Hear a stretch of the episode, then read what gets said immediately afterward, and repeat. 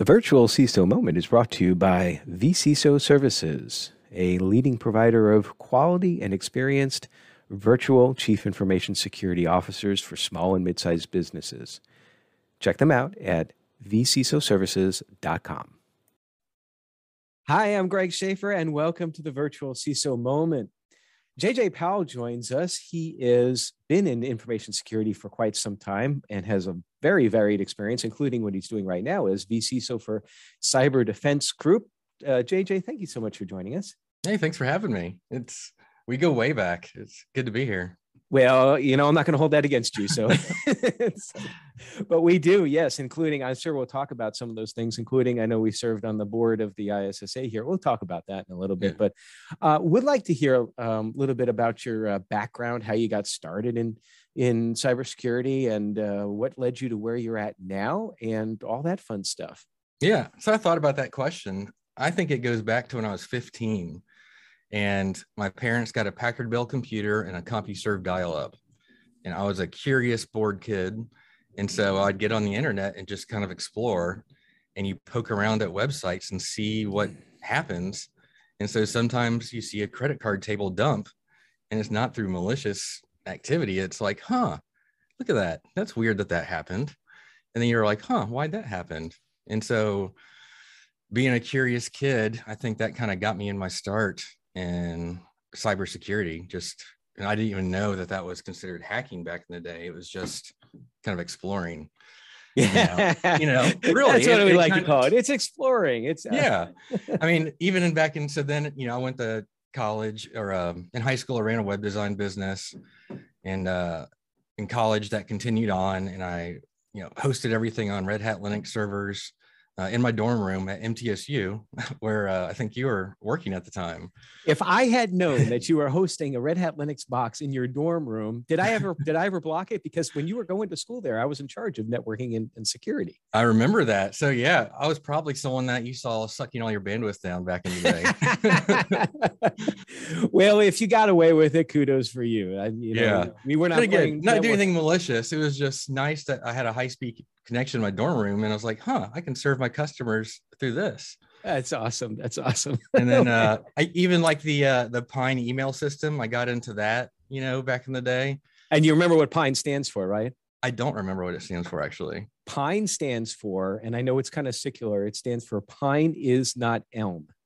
And Elm was the email before that, which I guess is probably electronic mailer language or something. I don't know. It probably means something. So yeah. Anyway, yeah so then from there uh, did uh, computer science hated it because of all the math. Nothing against math i just didn't want to be that in depth in math with computers you know i just wanted to be stay very much in my swim lane of just kind of tinkering with computers and playing on the internet and like breaking stuff fixing stuff that kind of thing. So did international relations which has nothing to do with computers um, wanted to go into the military, uh, would have joined, uh, but they said they were going to give me all the stuff. When the contract came, there it didn't have it. I was like, "Well, you said you'd give me all this stuff." And they're like, "Well, if you sign, we'll give it to you later." And I was like, "I think you're lying to me." The, so, the a, a, recruiter overselling. A recruiter, yeah. Wow, I never so, heard of that before. and that kind of left a bad taste in my mouth. So I just became a police officer for a while. Hmm. Did that for a couple years. It was best job I ever had. Loved it. Uh, but not good for family. I wanted to get married, have kids. Uh, stepped back into computers after being a cop for a couple years, and then um, haven't really looked back since. Was a sysadmin, and then uh, good friend of ours, Jeff Cobb. He's sort of a mentor of mine. He got me started in information security. I saw him studying for his CISSP one day. I was like, "What's that?" And he told me about it and was like, I didn't know that was necessarily a thing. I would love to learn more about that. And so got uh, got my security plus, started uh, doing a lot more work on the firewall side and configurations and kind of diving into that aspect of it. Um, and then from there, that company moved on to be the first sysadmin for another or first security administrator for another company. And then kind of gone on from there. Have been in uh, security for gosh, 17 years now it's a while. but very Well, yeah. You, you mentioned Jeff. He he got he got you introduced to the CISSP and cybersecurity, and he introduced me to Tito's Vodka when we were at an ISSA conference down in Florida one year. So, so which which is worse? I don't know. I had a pretty good time that night. So nice. Um, and so so today, uh, I know that uh, you worked uh, for a little while here when you were still here in Middle Tennessee. One of the places that you worked was over at Five Iron. Um, yeah. and then you ended up um, leaving and and and moving to San Diego, and now you're um, in charge of the virtual CISO group for Cyber Defense Group. Is that yeah, in charge of uh, all client delivery and uh, our main vCISO at Cyber Defense Group. Uh, great group of guys. We do security assessments for organizations kind of on the cusp of rapid growth, um, migrating to the cloud, uh, heavy development shops, startups. It's kind of our sweet spot. Um, we come in and do a security assessment of your organization and then kind of find all the gaps, prioritize them by risk, build your roadmap, and then uh, help you get everything implemented, you know, and handling your any compliance needs you may have, implement tools, uh, respond to incidents, you know, that kind of stuff. Vendor agnostic. Uh, that's one of the things I really like is that we aren't tied to any vendor specifically. We don't resell or get kickbacks or anything like that. You know, we're try to offer you whatever is the best tool for your organization at the time. So I, I do like that uh, we do that as well. So what's uh what is uh cyber defenses groups um um uh client like like what's your perfect client out there i know you, you kind of mentioned yeah. some about startups and that sort of thing are you are you industry agnostic or um i think you said equipment agnostic yeah industry agnostic we have clients across the board i would say we're really heavy in the CI/CD development cloud environment. Uh, our security engineers are, you know, come from um, Silicon Valley startups and you know heavy in that startup development world. So uh, they're very good at uh, identifying risk in the CI/CD pipelines. Um, companies that are getting are migrating to the cloud are a big one that we come across. We even have a client just recently. They are almost have the opposite, where they are so heavily SaaS, they now don't really have a good handle on everything that they have their hands in in the cloud. And so I'm coming in and helping them kind of get visibility is the main goal for them is to get visibility into you know all the different authentication mechanisms where their data is who's accessing their data all the data flows between all of their cloud tools they use because there's just so many now across different departments. And that's just from rapid growth and sprawl you know over the years.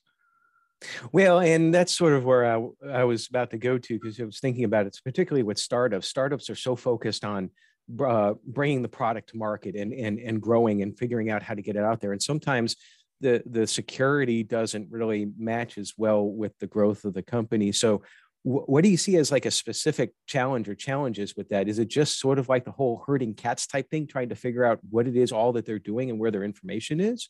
Yeah, I'd say siloed environments is a very common problem and theme to where these either through acquisitions because they're growing so rapidly and they say we need this tool or this and they'll buy different companies because they're vc backed and they kind of push them together and try to make it into a cohesive product but you have all those different siloed environments that are still out there or you know you have the developers that do things their way hr does something their way or and trying to get them to play on the same field and get visibility into all those different environments. A lot of it's political challenges too.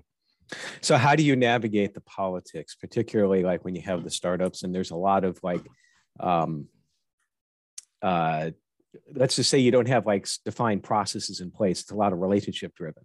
Yeah.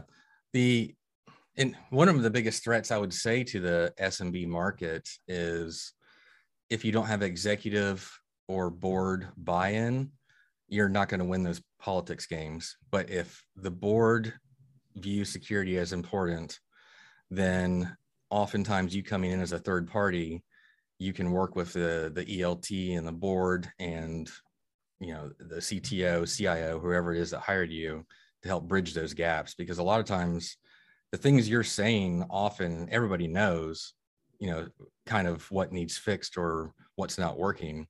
But by you writing that down and presenting it to everybody at the same time, it allows them. And if you have the leadership buy in, then everybody kind of nods their head and you're like, okay, I think we can do that. And it's, a lot of times it's being that impartial third party and coming in and actually getting it written down and explained in a way to where everybody's on the same page of what's wrong and what needs fixed. Um, that really kind of helps break down those boundaries. Yeah, I'd have to agree definitely with all that. It is so hard to effectively try to implement and grow an effective security program if you don't have that buy-in from from the top. That's almost mm-hmm. like um, you know, CISO and vCISO 101 right there. Um, yeah. so you've been doing the what I like to call the vCISOing thing for um, um, some time now. And what do you think? I, there's, of course, the name of the podcast is Virtual CISO Moment, which kind of like harkens back to the whole vCISO world, although you know that's not the main focus of this. But, but as far as virtual CISOs go, what what would you say? Um, are some of the qualities of a good virtual CISO. And the reason why I'm asking this is that I know that there's a lot of folks that are interested in the space. Mm-hmm. Certainly in the last five or six years, it has changed. It wasn't nearly as ubiquitous as it is now. And you've got a whole bunch of different types of vCISOs out there. What what would be some advice that you would say to someone who wants to enter into the virtual CISO world as far as them being successful? Good question. I would say number one, still have a passion I know a lot of people in our field get burned out or get disillusioned with, you know, maybe they're stuck in a, a place where they're not getting budgets or they're not getting the support from the leadership that they need, and they kind of feel disillusioned or they're, uh, you know, overworked, burned out, and you know, if you're going to go into the vCISO world, you still need to have that passion. I wouldn't, I wouldn't even bother if you're kind of have lost that passion along the way. Um, so still care about information security. And I think the other one is, is, is be genuine, you know, actually care about helping people because it's not about you, you know, and I, I think that comes across too if your clients, you're not there for you, you're there to help them. And if you genuinely care about helping other people and you're still passionate about information security, I think those are the two main things that will really help propel you. After that, it's more so, I would say, understand the business side of the technical profession as well. We security engineers, they their job is to make things as secure as possible. You know, this is what you need to do, go do it, go forth, make it secure. But with the vCISO side, you need to understand that, you know, there's business drivers as well. Um, you know, you have to find that balance between risk and business growth and what what they do for their their compliance needs. Um, you know, sometimes you may have to just accept the risk because the cost of implementing it isn't good for the bottom line of the company, or it would restrict their development so much that they would no longer be a competitive product in a rapidly growing field. So you have to find those balances between security and the business. Uh, that is hugely important. And I think that, you know, when I mentioned beforehand that there are different types of vCISOs out there, one of the, my soapbox items, if you will, are that there's some MSSPs that offer virtual CISO services, but they're really the resources they provide are more focused on the IT security side. So they're very technically focused, and that's okay. I mean, you need mm-hmm. that. But from the risk management side, they're really not, they're not there. They don't have the skill set. Yeah. You know what I mean? Yeah, and ultimately, I mean, all we do is manage risk. We find risk and present it to the business and be like, here's what I think you should do with it, you know, and if you want to address it, here's how you do it. Mm-hmm. You know, if you don't want to address it, you know, well, let's at least document that so we can come back to it or prove to someone that we're aware of it and we made this decision for this reason and here's the documentation of why we made this decision you know we didn't ignore this risk or doing this thing but we chose to accept the risk because of X, you know. Right. And risk of acceptance is a is completely a valid risk management strategy. Absolutely. And you said the key word, so long as you document it. I, mm-hmm. I always like to tell folks that the the the the the, um, the role of the CISO or the virtual CISO is to provide the board and the C-suite with information so that they can make risk-informed decisions. That's really Absolutely. what you boil that it is. down. To. I mean that that that's it in a sentence. You can't can't really do. boil it down any further than that. Yeah. Well, a lot of what you said, uh, most of what you said, actually, I think are common to both um, the CISO world and the virtual CISO world. And uh, you've been a virtual CISO for a larger organization. I have as well too. Um, what would you say are uh, one or a couple of uh, key differences, uh, challenges, if you will, maybe between being a CISO in an organization full time and being a virtual CISO for one or more um, clients? if you're the CISO of an organization, it's the politics are different. Um, if you're in the organization, generally you have your, you know who you're reporting to in the command structure. Oftentimes, if you're hired as a VCISO for a company, there's different politics at play. They may be hiring you because they maybe their leadership do, doesn't buy into information security and they're hiring you to say to get someone else to say hey look at all this stuff that's wrong. We need to fix it and here's how much money i'm going to need. It's not just me saying that. Um, or it may be that i've seen times where there's organizations where someone hires us to almost validate to the board that i'm doing a great job. I want them to come in and say see, look, I do all this awesome stuff, and here's everything I told you I wanted to get fixed that's going to be fixed. And then you may come in and say, like, yeah, it's actually not, maybe it's not great. And then you kind of see them scrambling and backpedaling, or like, well, don't show that to the board yet. Can we change some things? Mm-hmm. You know, which is, you know, it's common to go back and forth on drafts to figure out what works best for the organization because you don't know the politics internally, they do. Um, but I would say the politics are definitely different because you're you're representing not just the company that hired you, but also the individual or the team that hired you. Mm-hmm. And if you're an internal CISO, you're the one that's in charge of that everything security, and it's a different political game that you're playing. You know, one thing I found too, with regards to um, the politics and the culture being a little bit different, is that you don't have as many meetings.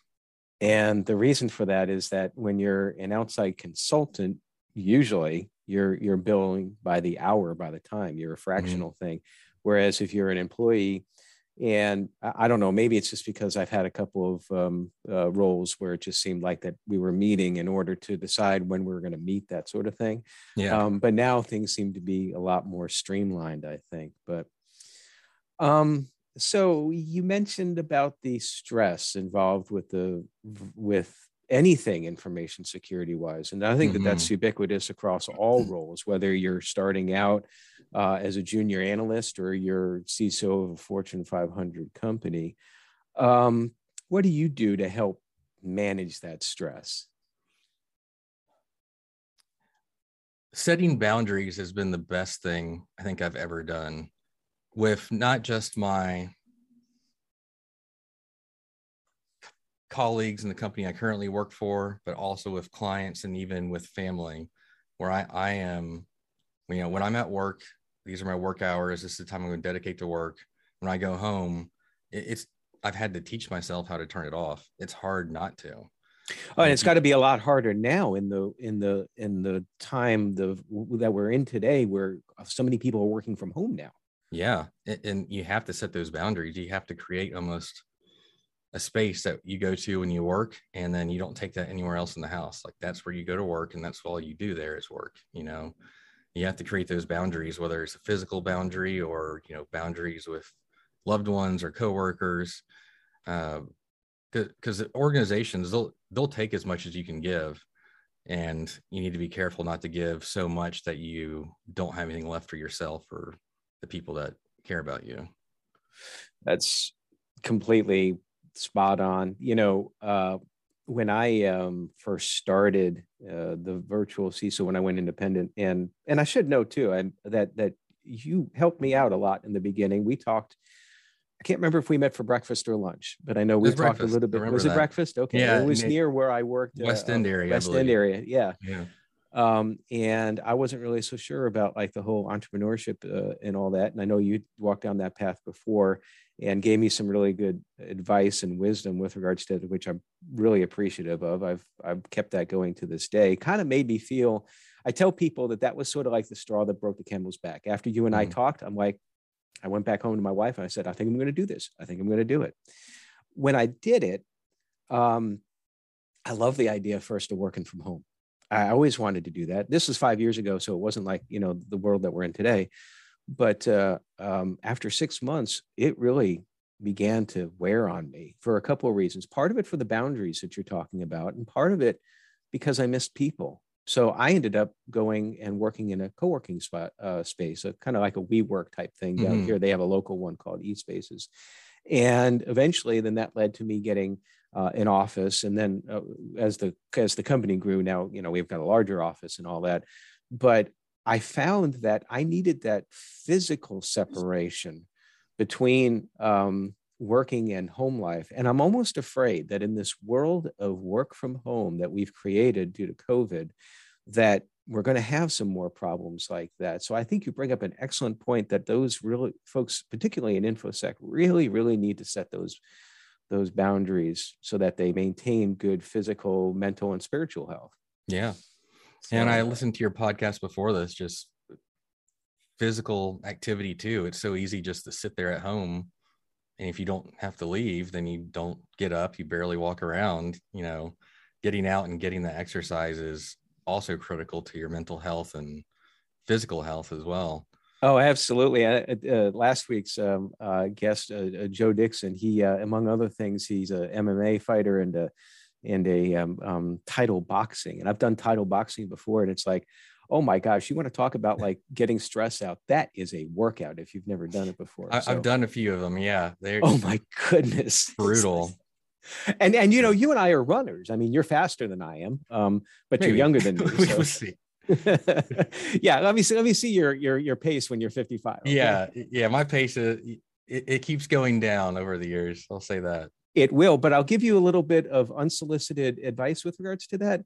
One of the reasons why um, people end up having the old man shuffle I should mm-hmm. do I should do like a, a fitness podcast, I guess. But yeah. one of the reasons why they get the old man shuffle is nothing to do with um, with some of the things that you would think normally, like muscle and all that.